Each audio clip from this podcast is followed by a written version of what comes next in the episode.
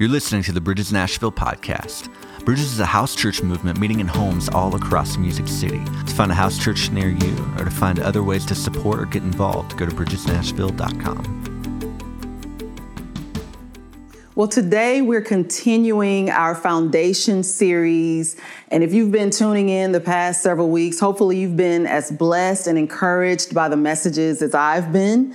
But today we're specifically going to talk about how and why we should tell others. How and why we should tell others because you know that's really the whole focal point of our Christian walk is being able to share Jesus with those that we come in contact with in our social circles, in our work circles, in our family and our friends. And so, you know, me personally, I, I'm a PK, preacher's kid, pastor's kid, whatever you want to call it. And so I grew up in the church. I grew up, you know, hearing about and being taught about Jesus all my life. And I accepted Christ at a very early age. And honestly, you know, although as I grew up and walked throughout life, I didn't always live right, I didn't always make the best choices, and my life didn't always reflect that of a believer.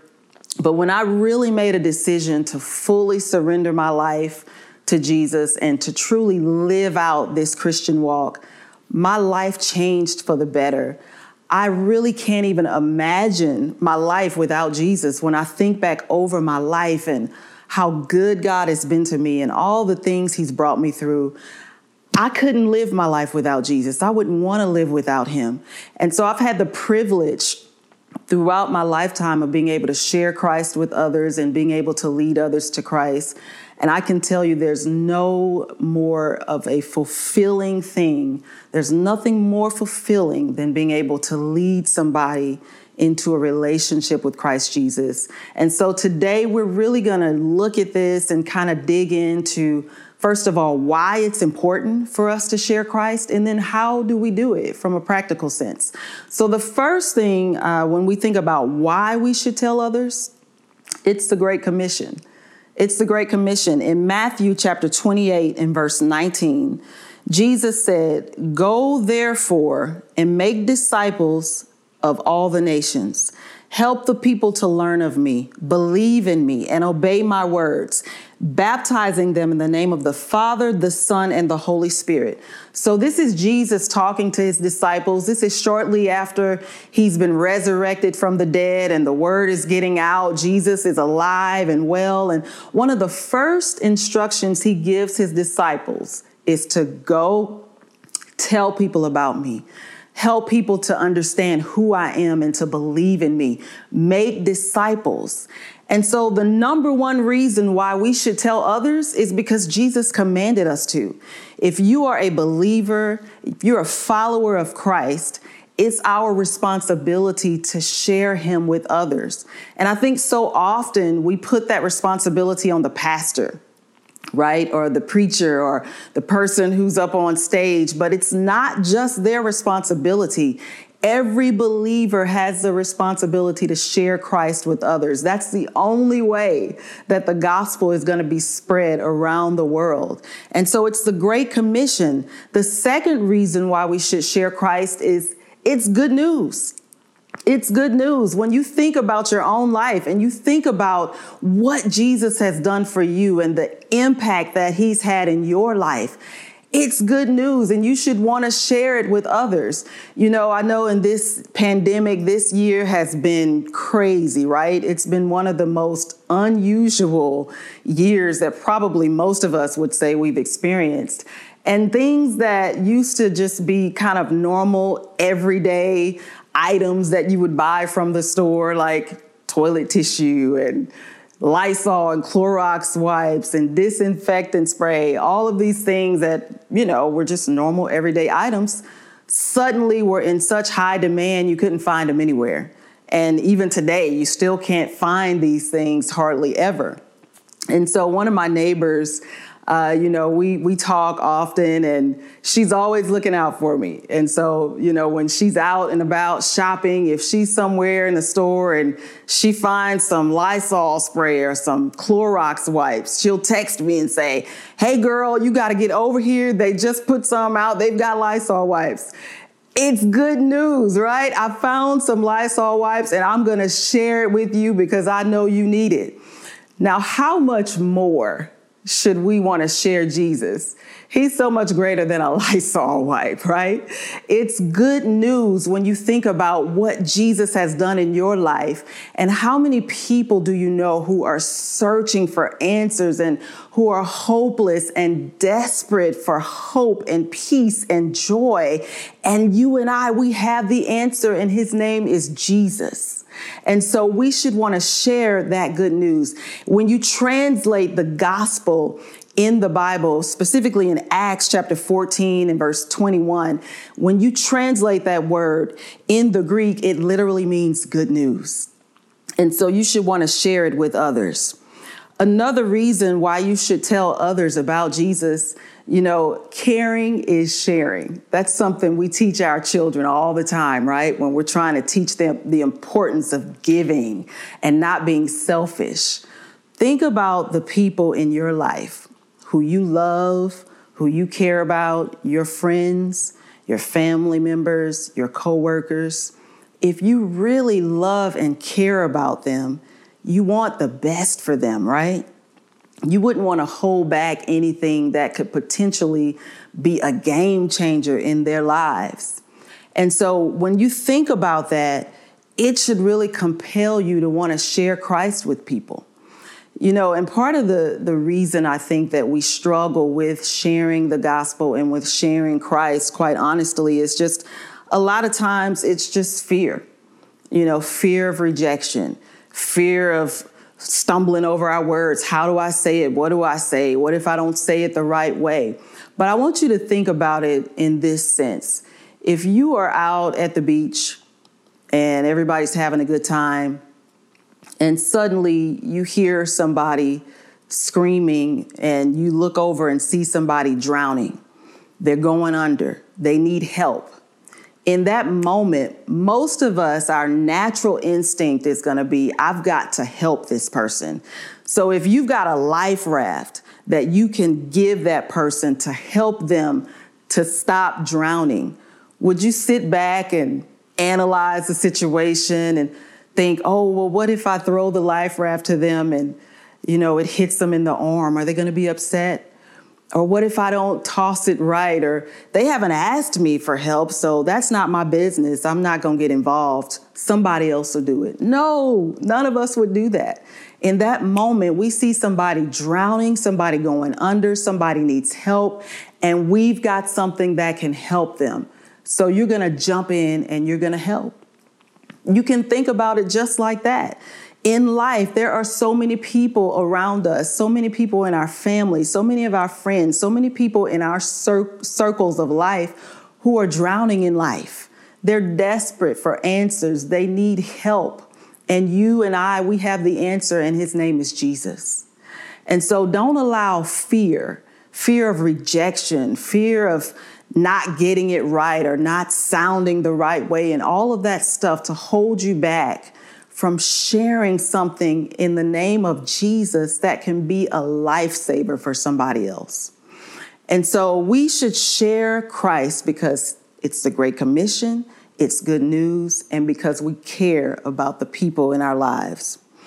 And so now that we've talked about why we should share Christ, let's talk about the practical uh, answers of how. How do we share Christ?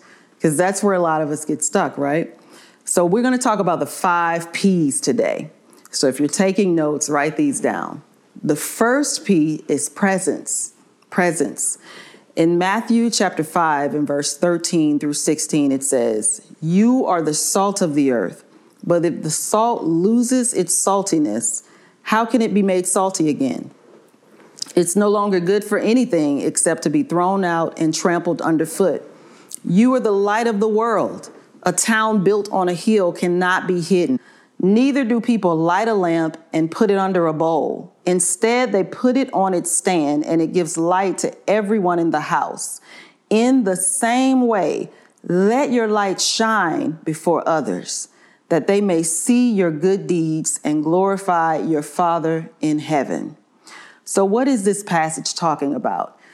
Don't hide the light of Jesus that is on the inside of you. Don't hide it. Don't conceal it. He said you wouldn't take a light and put it under a bushel or hide it. No, you put it out for everyone to see so that it can provide light for those who may be in darkness. And so when we talk about presence, wherever you are in your social circles, when you're around your family, when you're around your friends, when you're just going about everyday life, you should not hide the Jesus on the inside of you. And that doesn't mean you have to go around preaching to people or beating people over the top of the head with the Bible or with scriptures. It just means live your life in such a way that He shines through you. Live your life so that people see Jesus in you in your everyday living. Be present with people, but allow Jesus to shine through you.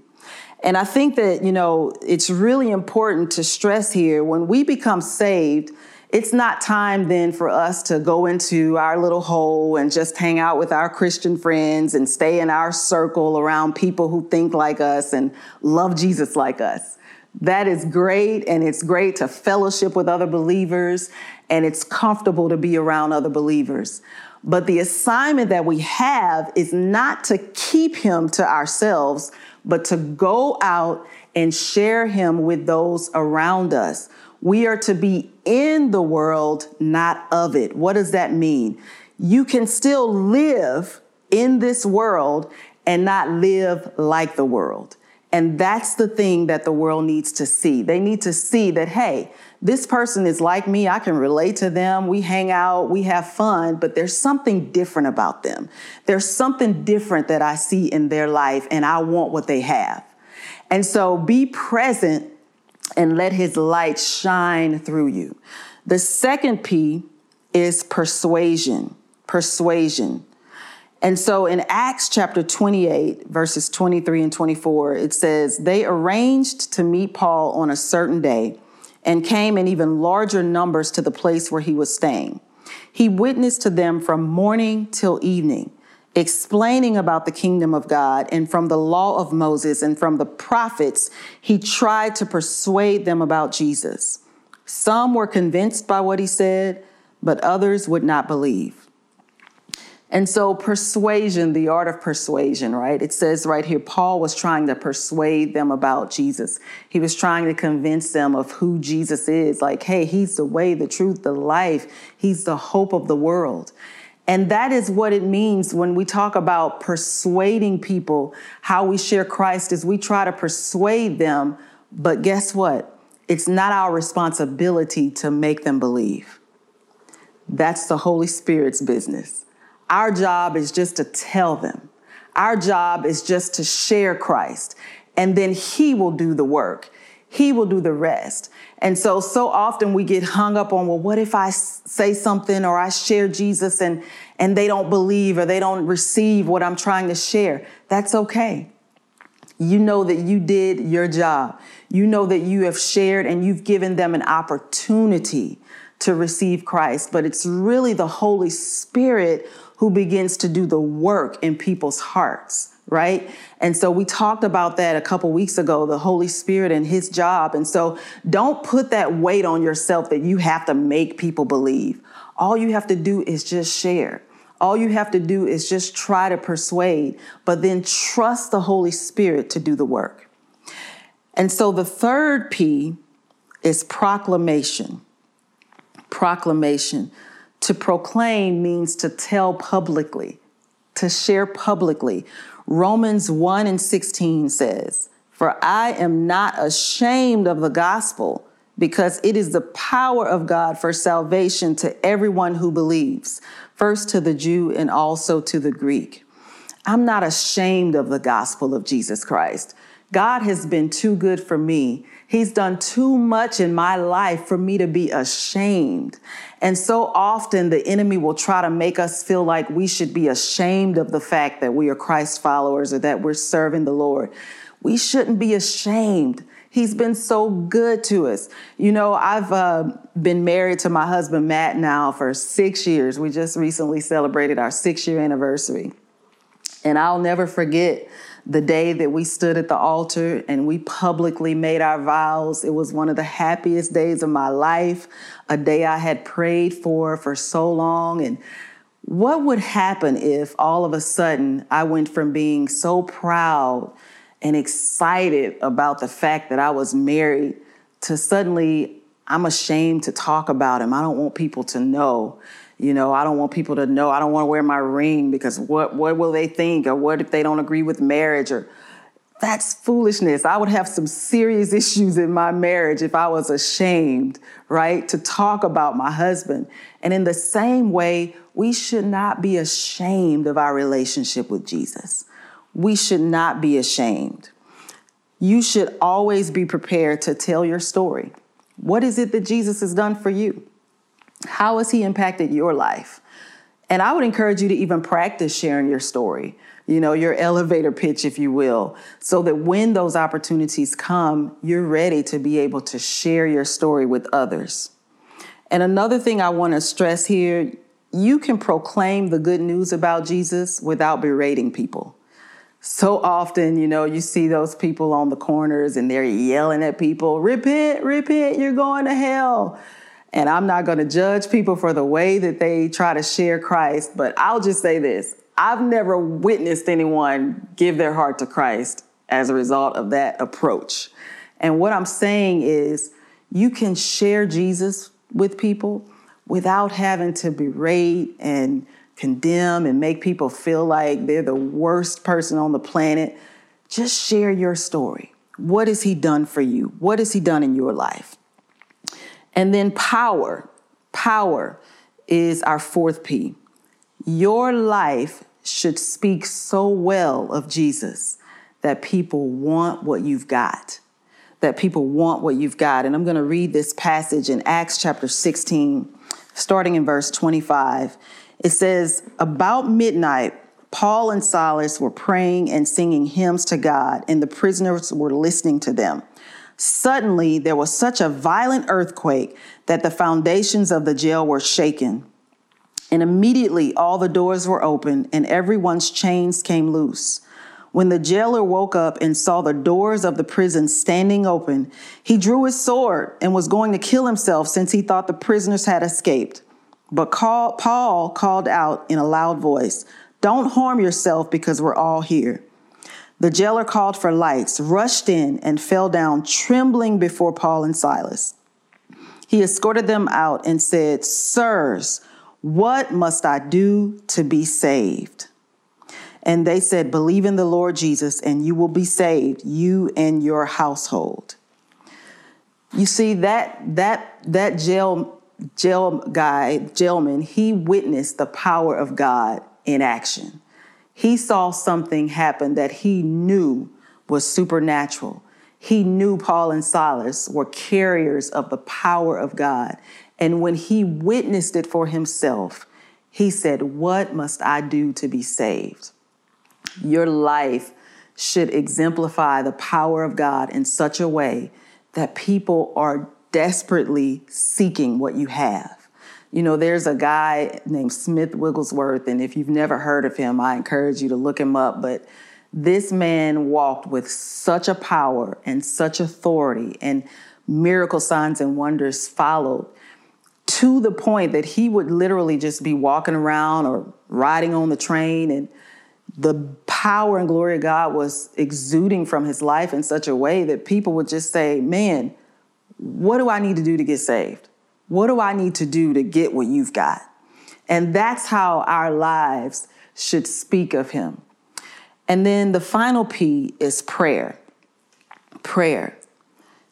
Prayer is the most vital tool that we have when we're believing for our loved ones and our friends and family members to be saved. Pray for them.